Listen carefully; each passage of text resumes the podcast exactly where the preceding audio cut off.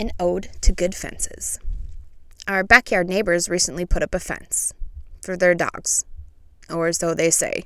My four year old is the most social person on the planet and will talk anyone's ear off, so I wouldn't fully blame them if that was their real reason. Haha, wink, wink. But they have young kids too, and the kids go back and forth, so they put in a gate right in the corner of where our backyards collide. Good fences make good neighbors, right? Well, so do good gates. The guy grew up in his home and he has wonderful memories of hours of kick the can in our yard and his, and they want the same for their kids. So even though they put up a fence, they made sure it had a gate for us, so all our kids still had easy access to each other. I was touched.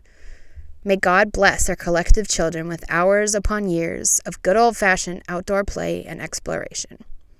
But the thing is, it's okay to build fences, guardrails, a barrier between your private space and the rest of the world. Just make sure you put in a gate. Our families and our children need safe spaces where there is nothing but love and acceptance. If you don't have my family's best interest at heart, I'm sorry, but you're not getting past my gate. This mama bear will roar loudly if you're here for harm.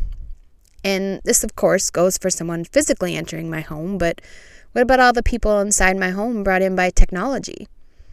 We live in such a different world these days. No longer is the TV turned on for an hour in the evening or a radio program listened to here and there. No, we're all bombarded with words and stories and culture and negativity and honestly some stupidity for hours day in and day out on more devices than we can even count. And you know what I'm learning? It's okay to build digital fences too. More than okay. It's imperative. And then you need a gatekeeper. Because some of that crap can't come in. Eh. Wrong house, goodbye. And then someone has to be in charge of knowing when enough is enough of the things that are deemed harmless. How much gets to come in? How do we help our kids learn to moderate something we know is addictive? Very carefully and with great intention. Just think of how many thousands of years we've been existing as humanity, where at the end of the day you go home and read and socialize with your family for entertainment, and probably went to bed early. The end. Crazy to think how far away we are from that. I mean, of course, there are advantages to having the world at our fingertips. For one, my horrible sense of direction is thankful for a custom route anywhere in seconds. Questions are answered instantly. And my personal favorite, a great way to physically track your children at all times. But are we better? The experts say we aren't. And the further I push away media as a whole, the more I begin to believe that we are literally and actually worse off when all is said and done. I don't watch the news. I barely check social media. I watch a couple episodes a week of whatever show is on tap for me. My YouTube is very selective, and as you may have guessed, it's mostly worship music. And I'm not sure if I should admit this, but I don't even listen to podcasts. Now, I'm not saying that's the answer for everyone. I realize that this is extreme. But in the months leading up to and during my husband's deployment, my kids needed everything I had to give. So it felt somewhat forced, but it was somewhat welcomed with open arms. A paradox, if you will. The more I fought, the easier it was to realize I needed to let go. And the more peace I found in the letting go, the faster I started dumping buckets of distraction overboard to bring back that smooth sailing. Something I meant to do for a little while became a new lifestyle. Because I always mean to go back to let things in through the gate, little at a time.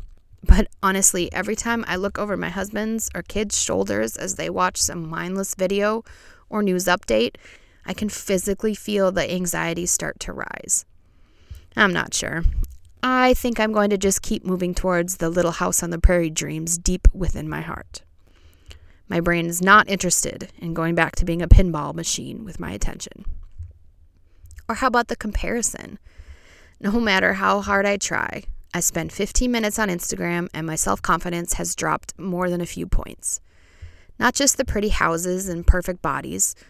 Sometimes the things that get me the most is a tip on parenting or discipline or someone's dedication to an area that is a great idea, but probably is never going to happen in the 38,474 things I'm already doing as a mother.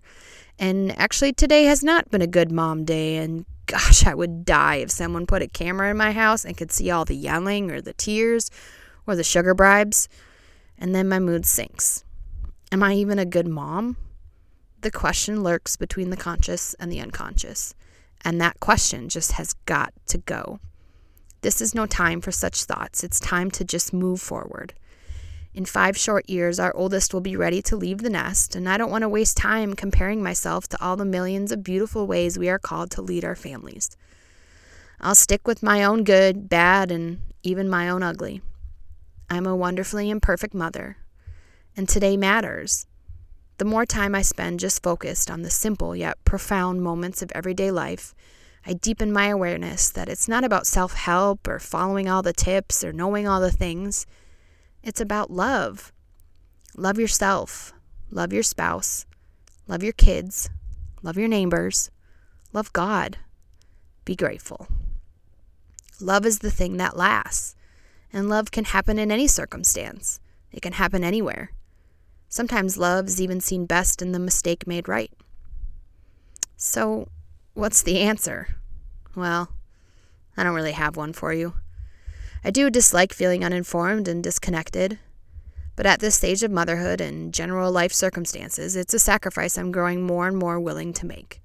If staying away from the constant visual and audio stimulation of the outside world helps me love better in the here and now, for me, it's a no brainer, at least in this season. Sure, I will uh, never be mistaken for cool, and honestly, I don't really know what's going on in the world. But was I ever meant to? Somebody needs to. I know that. But I also know that right now, that somebody ain't me. And now that I've finally cut the cord, I do not miss the Real Housewives or the Kardashians, and I definitely do not miss the constant war of the right versus the left. And that stuff seeps into your soul, and everyone is saying whatever they want to say, regardless of the truth anyway. So why even pay attention? Some things I was never meant to have an opinion on. What good does my opinion do? If I've spent hours going over something in my head and decided what my stance is on it, but never actually take any action to make the situation better, who wins? I'm not sure, but I do know who loses. We feel like being on top of the news is what we need to do to secure a good future for our children. The world's issues are everyone's issues. But what if the world's issues or my reactions and responses to other people's highlight reel drain me of all my energy so there's nothing left when my son gets made fun of at school or the math homework is beyond overwhelming? Well, then I haven't been a very good gatekeeper, or the fence is in disrepair somewhere. If the people who need me the most aren't getting the best of me, what purpose does that serve? If what they get is distraction and frustration because I'm angry with myself for not being perfect or worried about people halfway around the country or the world who I love to pray for, aka the best way to help someone, but I don't have the capacity to actually help with my own hands and feet, isn't that just insanity? Because what if in this stage, relearning and helping with algebra is where my limited human brain power is best directed. Or in helping a neighbor, volunteering at the local school, finding one or two causes I'm sincerely passionate about, and rolling up my sleeves and really getting my hands dirty instead of pretending to have the capacity to care deeply about everything. What if there's a sovereign God in charge of it all? A good God. One who will see to it that, in the end, all the evil that ever was is put right where it belongs in perfect justice. Well, there, in that place, I find peace beyond understanding. We need each other, but we need each other deeply, not just on the surface. We need the people who will always leave their gate open for us, where you know you are safe and loved and maybe even challenged, but at the end of the day, you are seen and heard. True community there is no substitute. So, build yourself a fence. Put in a fancy gate. But most of all, stand watch at the gate. You are in charge of what enters your safe spaces. Never, ever forget that. If it isn't for you, it's more than likely against you. Because you know what you can do with an undistracted heart and a solid foundation of love and connection with your family? You can venture outside the gate and spread real and deep love there too. Remember, love doesn't add up, it multiplies.